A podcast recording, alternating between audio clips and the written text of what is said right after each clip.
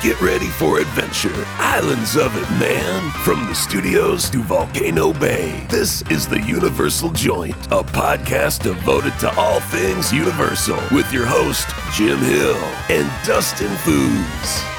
Welcome to the Universal Joint Podcast. I'm entertainment writer Jim Hill, and on behalf of my co host, Dustin Fuhs, this is our first show for October of 2018. And it's that time of year when the leaves start to fall in New Hampshire as well as up in Toronto, and when ticket prices start to rise in Orlando. Just to jump into it, Dustin, did you see where the Disney Parks and Resorts is, is introducing this new online planning tool. I want to say it's going live on October 16th. The Walt Disney Company hopes that this tool is going to make it easier for guests to make sense of the Walt Disney World flexible pricing policy, which has been in place for what, three years now? Yeah, and I always find those planning tools really funny because, yes, it, it's flexible pricing, which means there is a different price based on a number of factors, which could include long weekends, holidays, just busier times. Mm-hmm. And yeah, absolutely, sending us a uh, an opportunity to make things easier to spend more money. We appreciate that. Disney's putting out this tool, but in this same window of time, here's the Universal Orlando Resort announcing that they're making some changes to admission prices to Islands Adventure, Universal Studios Florida, and Volcano Bay. But it's kind of the other end of the spectrum. It's going for the annual pass holders, and they've announced that depending on what annual pass level you go for, and if you purchase your pass and you know initiate it before April of 2019, you can get in addition to the full year run of your pass, an additional three to six months tacked onto this thing. That's pretty crazy, though, when you're looking at it because it's different. So, Universal has always had that stigma within the industry of, oh, people go to Disney World mm-hmm. and then Universal is the side park. But with the addition of things like the Wizarding World of Harry Potter and the new IPs that are starting to show up in the parks, people are starting to make Universal Orlando a destination, which it's been doing the work behind the scenes. It makes sense. Mm-hmm. Now, with annual pass holders, though, that's a different lifestyle, it's a different run of people because you're looking at people who are not just locals. They may be doing some research and putting together a Google Doc and saying, oh, if we go for X amount of days spread out over two trips in a year, it may be worth us getting an annual pass. Because not only do you get the admission, but then you get all these little discounts that show up. Mm-hmm. Interesting point. Now, it's the seasonal and power pass levels of the Universal Orlando passes that uh, they're the ones that get the the extra three months free Whereas people who pay for the preferred or premium level of the annual pass, they're the ones who will get the additional six months. And and even with these three and six months extension on, on the year long run of the annual pass, the usual blackout dates apply for the seasonal power and preferred passes. But I think you're right. I think for a lot of folks who now, because of islands, the theme park within the theme park of Hogsmeade and Diagon Alley are looking to spend not just a day or so at Universal, but are looking to go back for the holiday at Hogwarts or back to Hogwarts school event that was just held mm-hmm. last mm. month. So, what's kind of intriguing is in this exact same window of time, we had SeaWorld, which just opened its brand new Infinity Falls sort of water coaster thing. They announced their own new four tiered system for annual passes and we're not all made of money that some of us have just bought very expensive condos. They've set up this thing where if you're a theme park fan on a budget, you can actually purchase a SeaWorld annual pass set up for $10 a month. That is crazy. It doesn't make any sense, but I see what they're doing. I see it. So, being from Toronto, mm-hmm. knowing that I am not a local mm-hmm. to anything down there. Hmm. I've held uh, Universal Orlando annual passes. I've held Disney annual passes. There are so many different options down there mm-hmm. that absolutely you could be running your entertainment budget could be more than mortgage payments. Just the amount of money that goes out for you to to enjoy the theme parks. But with SeaWorld, because they know that they are in the three spot, they want to give that opportunity so people can still come and spend money at their their park. So they're going the opposite way where Universal is like, we know that you want to to visit our location. Mm-hmm. Here's the price. We'll give you discounts to spend more money, but we're still getting our dollars. Where with SeaWorld, they're like, we want to be included in this conversation and we have coasters. We have new stuff coming. We have all of these different projects and christmas and halloween and all these things and you can come for as little as $10 a month. You're going to go and you may not spend all day there but you're going to buy a lunch. So they are already putting additional funds into past just the initial ticket offering. Interesting point. And speaking of seasonal offering, just saw some pictures online where they're already installing the Sea of Trees, which is part of SeaWorld's annual holiday programming. But they're not the only ones who are getting started earlier in Christmas, are they, Dustin? it was very weird seeing this. Uh, so, over in Universal Studios Hollywood, they are in the midst of Halloween Horror Nights. It is happening. The amount of people that are walking through that park, looking at all the backdrops and the the lights and every, it's amazing. But as you're walking along the upper lot, right beside Halloween displays are palm trees that are covered with Christmas lights.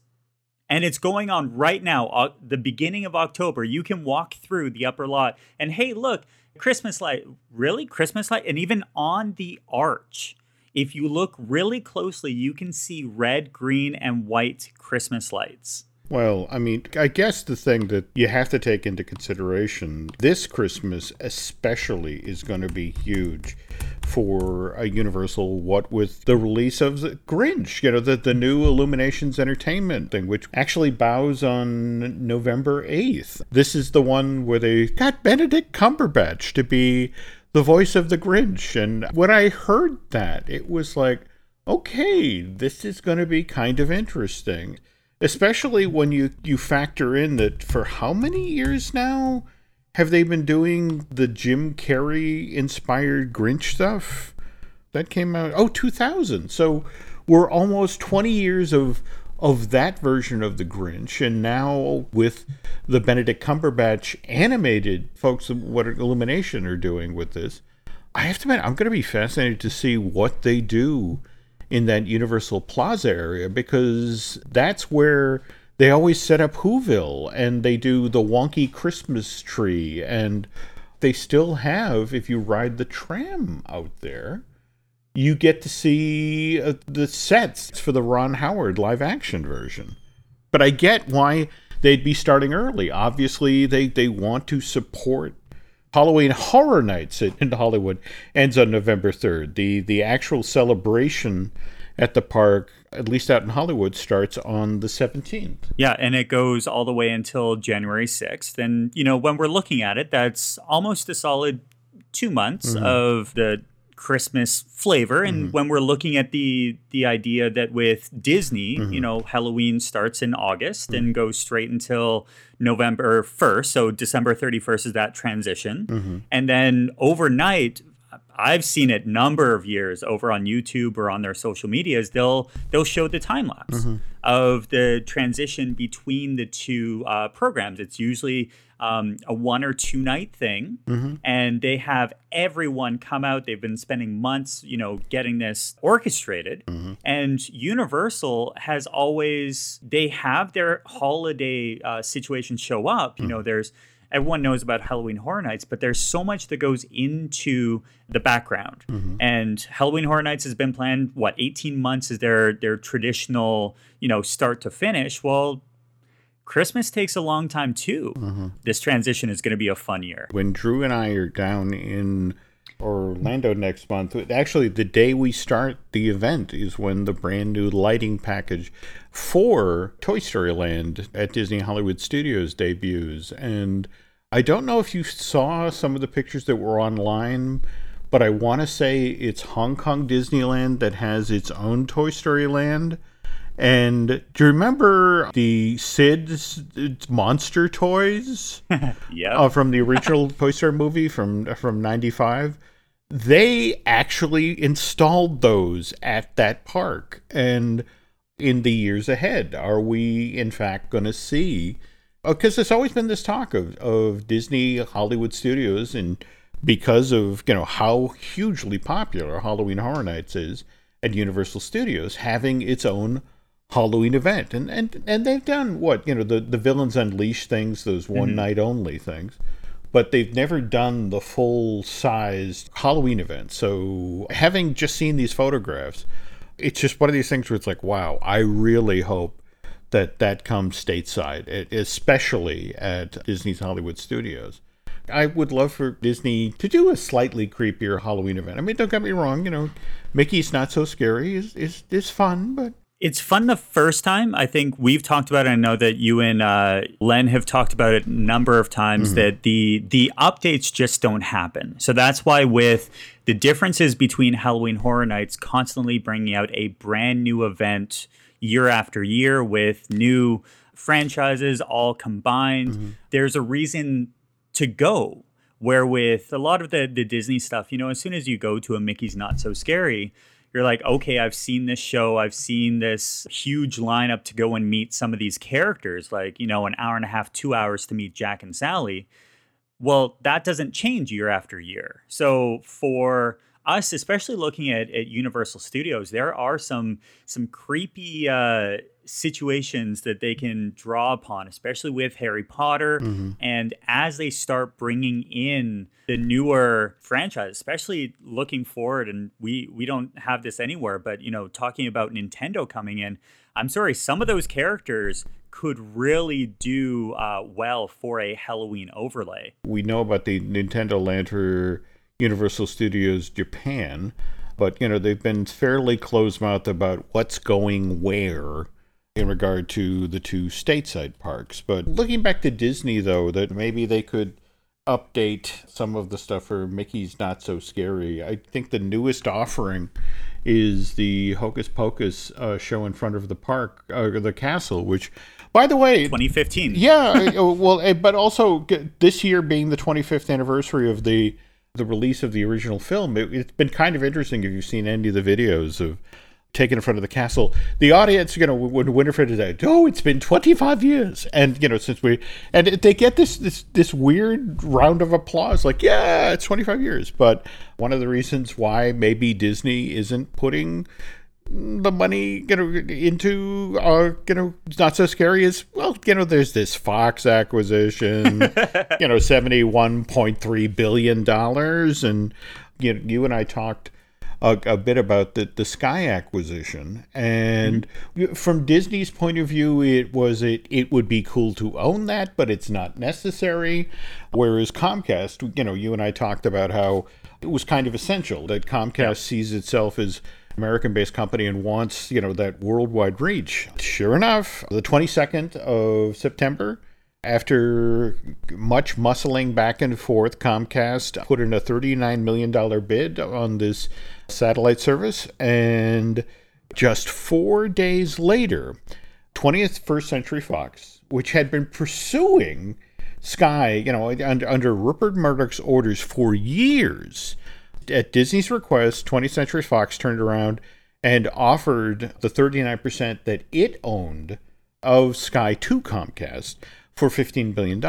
And so that, as a direct result, the parent company of Universal Parks and Resorts now becomes the full owner of that satellite service. Now, we had discussed that earlier this summer there was some very interesting back channel chatter about Comcast wanted Sky and Disney was willing to give it up with certain concessions. Well, Disney wanted Fox and Fox was, you know, there was that bidding war that went back and forth, and Disney had the opportunity to be like, hey, if we get this, there is a chance that we can not sweeten the deal or anything like that. You never do that, mm. but there's a way that you can go from one front runner to another front runner. In the bidding war between Comcast and Disney, they had to up their bid by almost $20 billion more to, to, to finally close the deal for 21st Century Fox. And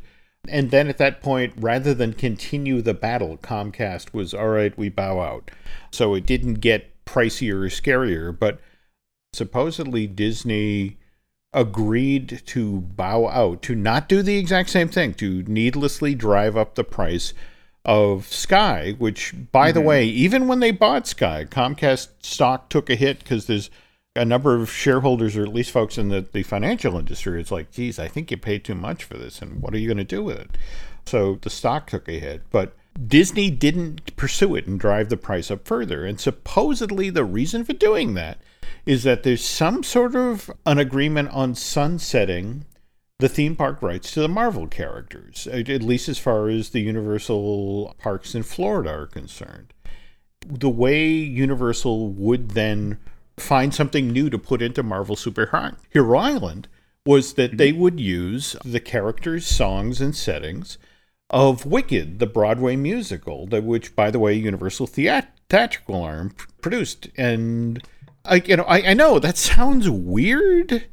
Universal Studios Japan actually had a Land of Oz that was keying off of Wicked. It ran at that park from July of 2006 through January of 2011.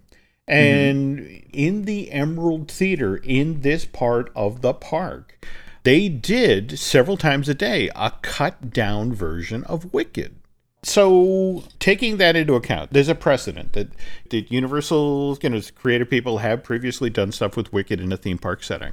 Wicked's been running on Broadway for 15 years. October 29th, uh, for those of you who are Wicked fans, on NBC, which coincidentally, again, owned by you know, Comcast and Universal, they're going to be doing a special that celebrates the, the show's 15th anniversary on Broadway. In fact, uh, Idina Menzel's, uh, the original Elphaba, is going to perform as part of the show. She's actually going to be co-hosting with Christine Chenoweth, you know, the original Glinda. And what's kind of interesting about Universal doing this at this time is that if you've been paying attention, Universal, after many, many, many, many years, is finally getting serious about the Wicked movie the guy who's assigned to this project to direct it, uh, Stephen Daldry. Stephen, up until just recently, was supposed to be the guy who was directing the Obi Wan Kenobi movie that was supposed to follow Solo as the, the next Star Wars story film. Yeah, the one that w- wasn't official. Like it's official, but it's not part of the seven, eight, nine. It's it's its standalone movie. That's it exactly. And Ewan McGregor was was supposedly on board, and just last month or thereabouts, Bob Iger did an interview with the Hollywood Reporter, and he basically took the responsibility for putting too many Star Wars movies out there too fast and it's like, look, this is my fault. He, you know, made the statement, and you know, we're going to rejigger the schedule, and then just to get across the point that this was my fault, not Kathleen Kennedy, the head of Lucasfilm. They renewed her deal to run Lucasfilm for Disney through 2021. So Stephen now has a hole in his dance card. And so I guess the Wicked movie could begin shooting as early as next year. Mary Poppins Returns is coming out in December, and they've just begun doing sort of the screenings for tastemakers and that sort of thing. And doubling back to us talking about Hocus Pocus, Bette Midler uh, just got to see the thing and was was just saying it was the you know this is absolutely wonderful film. It's going to be interesting on the heels of the Barnum movie that Fox released last year. Musicals are coming back Absolutely. And it will be very interesting if, on the heels of Mary Poppins Returns doing really well, Universal t- decides to turbocharge Wicked and get that out there for, you know, 2020 or thereabouts. You have to wonder if they do, in fact, have this sunsetting deal with Disney. At what timeline would we see Marvel Superhero Island go down? How long would it take to change this over to an Oz themed area. The Incredible Hulk coaster is already green. There we I'm go. just saying. There we go. And and and for those of you who can't wait, who cannot wait to to get face to face with the Wicked Witch of the West, It's worth noting that, of course, she is the sort of the herald character of the Scary Tales Deadlier Than Ever maze at uh, this year's Halloween Horror Nights in, in Orlando. And by the way, I have to credit Dustin. We were talking about that maze last time around on our last show, and I was complaining about the very obvious safety harness that the witch was wearing. And it's like, I don't get this. Why is she doing this? And Dustin was like, Well, isn't this the maze where she flies? When Alice and I went through, she was not flying. But I have since, you know, a number of, of very kind uh, Universal Joint listeners have reached out and sent me links to the videos, and it's a really amazing effect. I mean, holy cow she dives off the castle and sort of flies over people's heads as they're going through the queue. I, I, think the only thing I miss is the broom. They don't give her a broom, but it's a really impressive effect. How many mazes and everything like that? Mm-hmm. We had so much going on on the last episode mm-hmm. that you know there's always something else that comes out with you know the the hidden details. The other thing you had actually discovered that they were considering adding to the event the Halloween Horror Nights Scare Actor Dining Experience. That's actually up and running now at the Universal Classic Monsters Cafe. Who comes to your table as you're sitting there, you know, enjoying your yellow rice, but the bright green Wicked Witch of the West. I thought you were going to say Mike Aiello. I'm like, that would oh, be so cool. Oh, no, Mike, Mike, you have a healthy color. You're not green. Speaking of food, though, you actually came across info on something that really kind of innovative that the Universal is getting out there. Yeah, so with Universal Orlando, it, it is a working theme park, and we can talk a lot about what's coming and you know the the future uh, of you know various intellectual properties and what's being built where. But they still are running a business, and part of the enhancements that comes with uh, theme parks is knowing what the mouse up the street is doing. And we've had it for years that mobile ordering is a huge part of saving the the the mindset of guests who are basically going from one line to the next to the next. So uh, recently they uh, they added mobile ordering to um, their official theme park app. So all you have to do is go in. Uh, it uses GPS and location base, so you can't order when you're not there. But when you're wandering through Islands of Adventure, there are three different locations right now. But keep in mind, this will definitely change um, as more of the uh, locations are uploaded. It, it's a pretty basic system. As soon as you get the first one, adding extra ones are just going to be straightforward. So right now, um, as a recording, it's Cafe Fourth and the Captain America Diner, which is in Marvel Superhero Island, um, as well as the Burger Digs location, which is in. Are we calling it Jurassic World yet, or is it still Jurassic Park? Mm, Magic Eight Ball says check back later. Gotcha. Speaking of Jurassic Park World, whatever they're calling it Islands of Adventure, you were kind enough out ahead of today's show to point out uh, what a recent episode of the, the Midway Mayhem's YouTube channel show, mm. and uh, they were they've been doing a really superb job of documenting all of the prep work that's being done for that coaster that's supposedly coming to Jurassic Park uh, to, to islands and but didn't they mention something about the impact that that's going to have on the stuff that's immediately around Burger Digs, uh, the gaming and um, Raptor Encounter? Yeah. So with any uh, huge construction endeavor, it's all about the domino effect. Mm-hmm. And you have to clear an area before you can build there. Mm-hmm. Uh, there are a number of different elements that go into even putting shovels in the ground with electrical and water and that kind of thing. Well, when you do the Google Maps view down on that section of the park, you can tell that the raptor encounter is on the wrong side of the path. Mm-hmm. So everything around that area is going to eventually be encapsulated within this unnamed and unannounced coaster that'll be coming over there. Well, they don't want to lose something that is incredibly popular. Mm-hmm. So, what they're doing is actually taking a part of the extended queue of the Jurassic Park River Adventure and shifting the Raptor encounter over to that side, Mm-hmm. which is the beginning of these domino effects to allow for people to start getting some work done. Got it. And they're doing the same thing with the gaming. Is is Yes. that correct? Universal has a number of uh, sections within both Islands of Adventure as well as uh, Universal Studios Florida where there are these carnival games.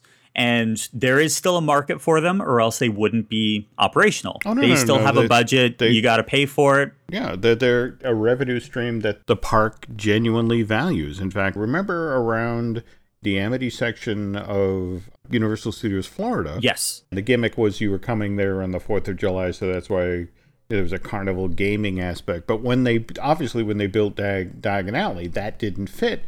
And Universal found a way to basically take all of that gaming and move it over to Krusty Land. Yes. Didn't they do the same thing when they were building Hogsmeade? You know, they had to move a lot of the gaming that was featured in the, the sort of the Merlin Wood section, didn't they? Yeah, so there's there's a couple of sections around Islands of Adventure where I don't think that it's meant as a distraction, but it definitely could be. Uh, so as you're coming from Marvel Superhero Island across to around the comic strip cafe.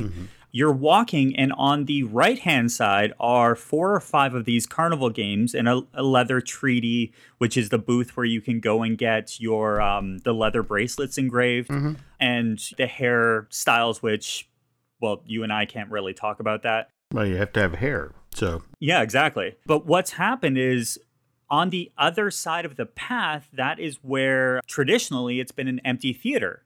So there, that's where at one point in time there was that BMX show. Uh, I know they still do a lot of group presentations there, but when you're looking at a theme park, you don't want to have empty space.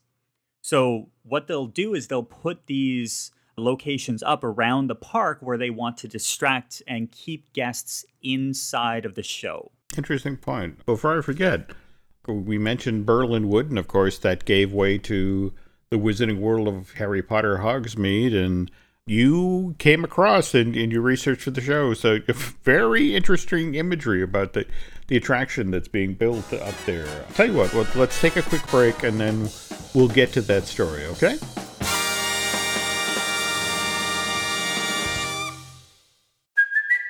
It's Kaley Cuoco for Priceline. Ready to go to your happy place for a happy price? Well, why didn't you say so? Just download the Priceline app right now and save up to 60% on hotels. So, whether it's Cousin Kevin's Kazoo concert in Kansas City, go Kevin, or Becky's Bachelorette Bash in Bermuda, you never have to miss a trip ever again. So, download the Priceline app today. Your savings are waiting. Go to your happy place for a happy price. Go to your happy price, Priceline.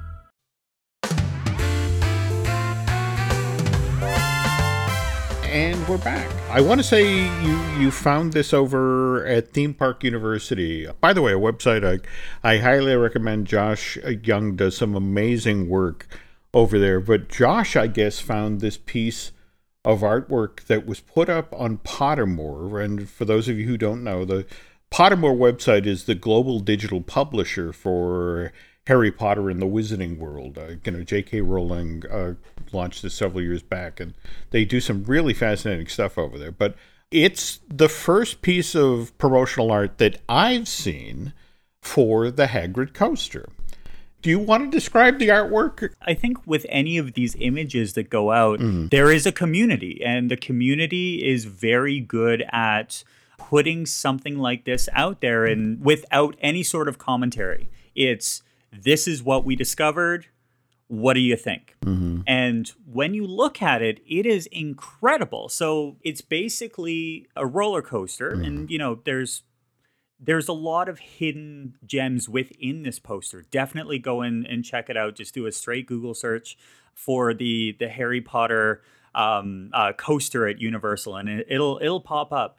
But what's interesting is what's in the background. So Hogwarts Castle is in the background, but on a different stage than we are used to seeing it. It's it's there, but it's not uh, the forefront there's something else in the forefront.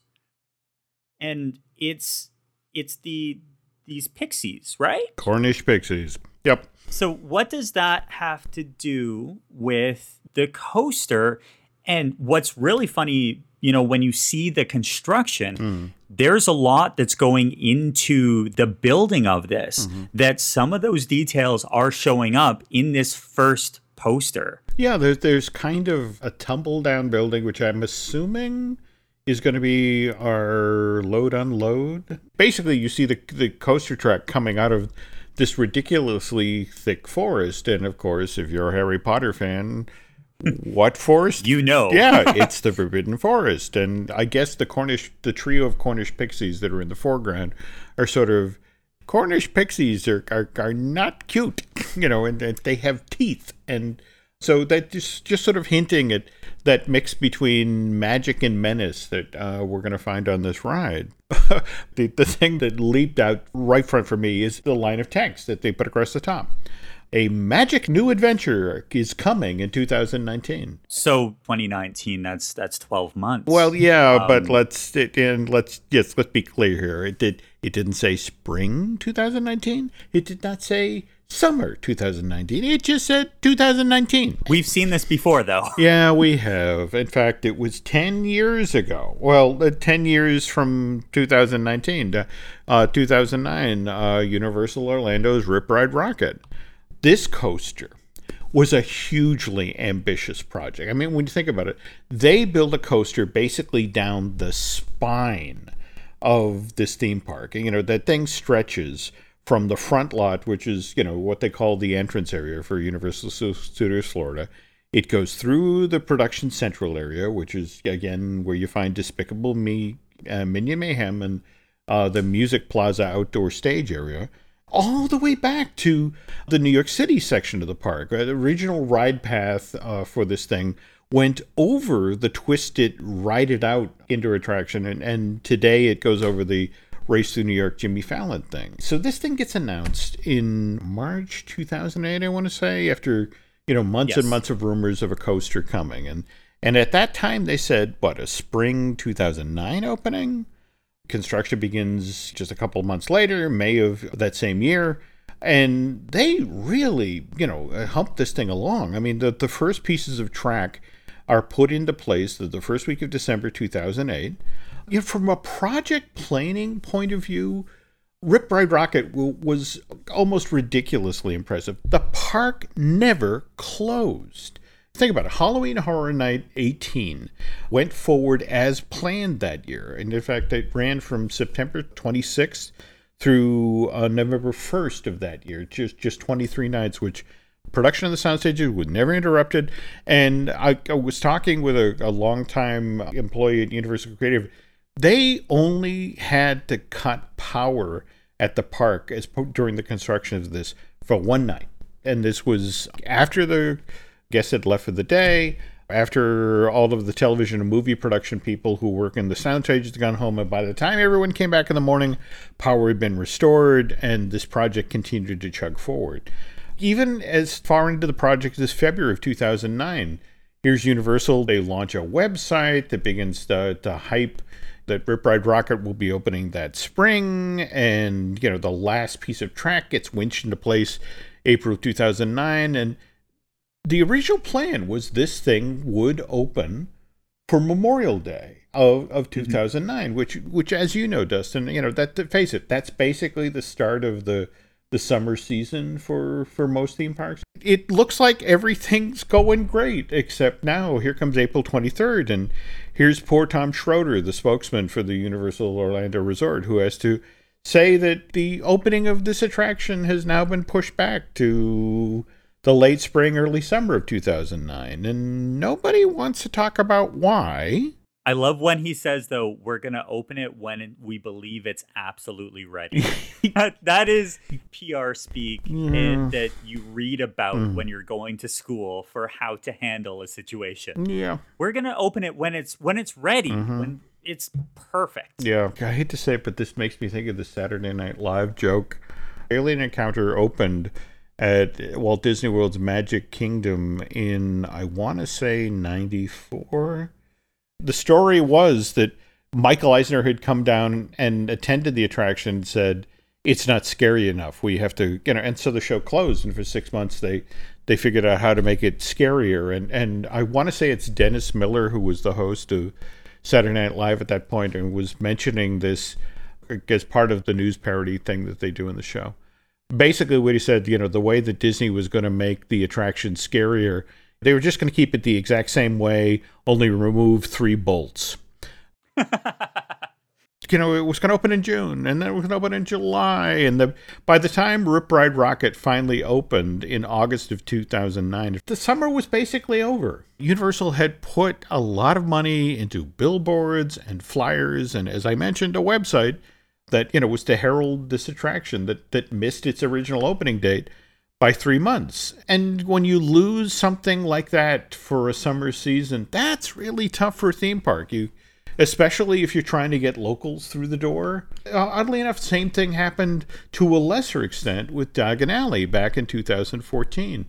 That was more because they had an extremely wet spring, which put that project behind schedule. You know, the, when they were promoting that, they said summer 2014 and and well yeah technically it did open in the summer. It opened july 8th but again you know with the notion that this was originally supposed to open in early june eh, you know i mean to lose that many weeks of work. Well and and you look at especially hollywood rip ride rockit yeah. that business model was supposed to also include extra hours and a separate entrance. Yeah. And you know. so there there's a lot that goes into a business like when you're bringing out a new roller coaster, yeah.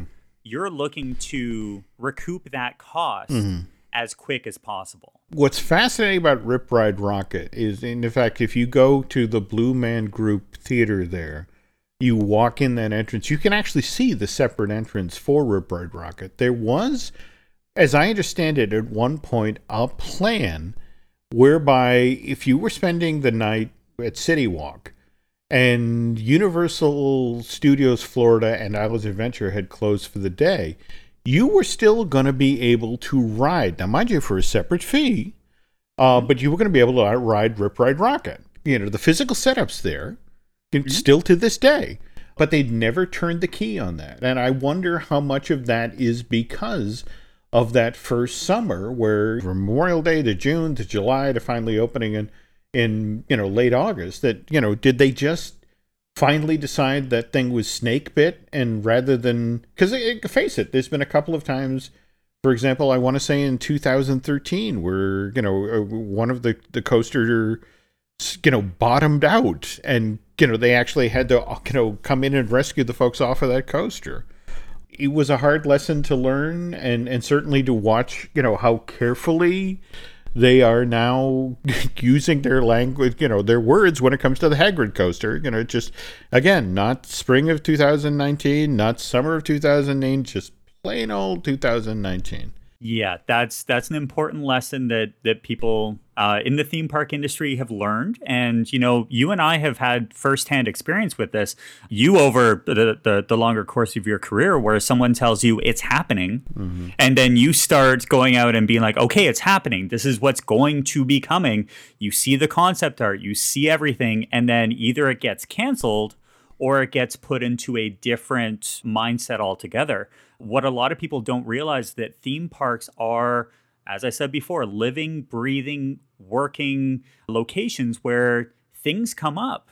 And, you know, whether or not it's a, uh, a weather situation or it's money going out the door, like $71.3 billion, that's just the way that the, the business works. So unless something is physically in a location with the sign ready to go, that's when I realize, okay, it's going to show up. Until that point, it's all just talk. And uh, like we've seen plenty of uh, of concept art that looked amazing, and you know spikes in the ground. They have their unofficial or their official uh, photo op, and then nothing. Yeah. The, the most important word in show business is business. Otherwise, it would just be show show. Very true. Anyway, so speaking of shows, uh, you know that if if somebody is looking to see the other stuff that you have showing around the web, Dustin, where would they find that? Yeah, so I'm over at steps2magic.com It is a trip planning website, a lot of top 10 lists, a lot of not, you know, rumors or anything like that. I, I tend to stick to things that people are able to action on.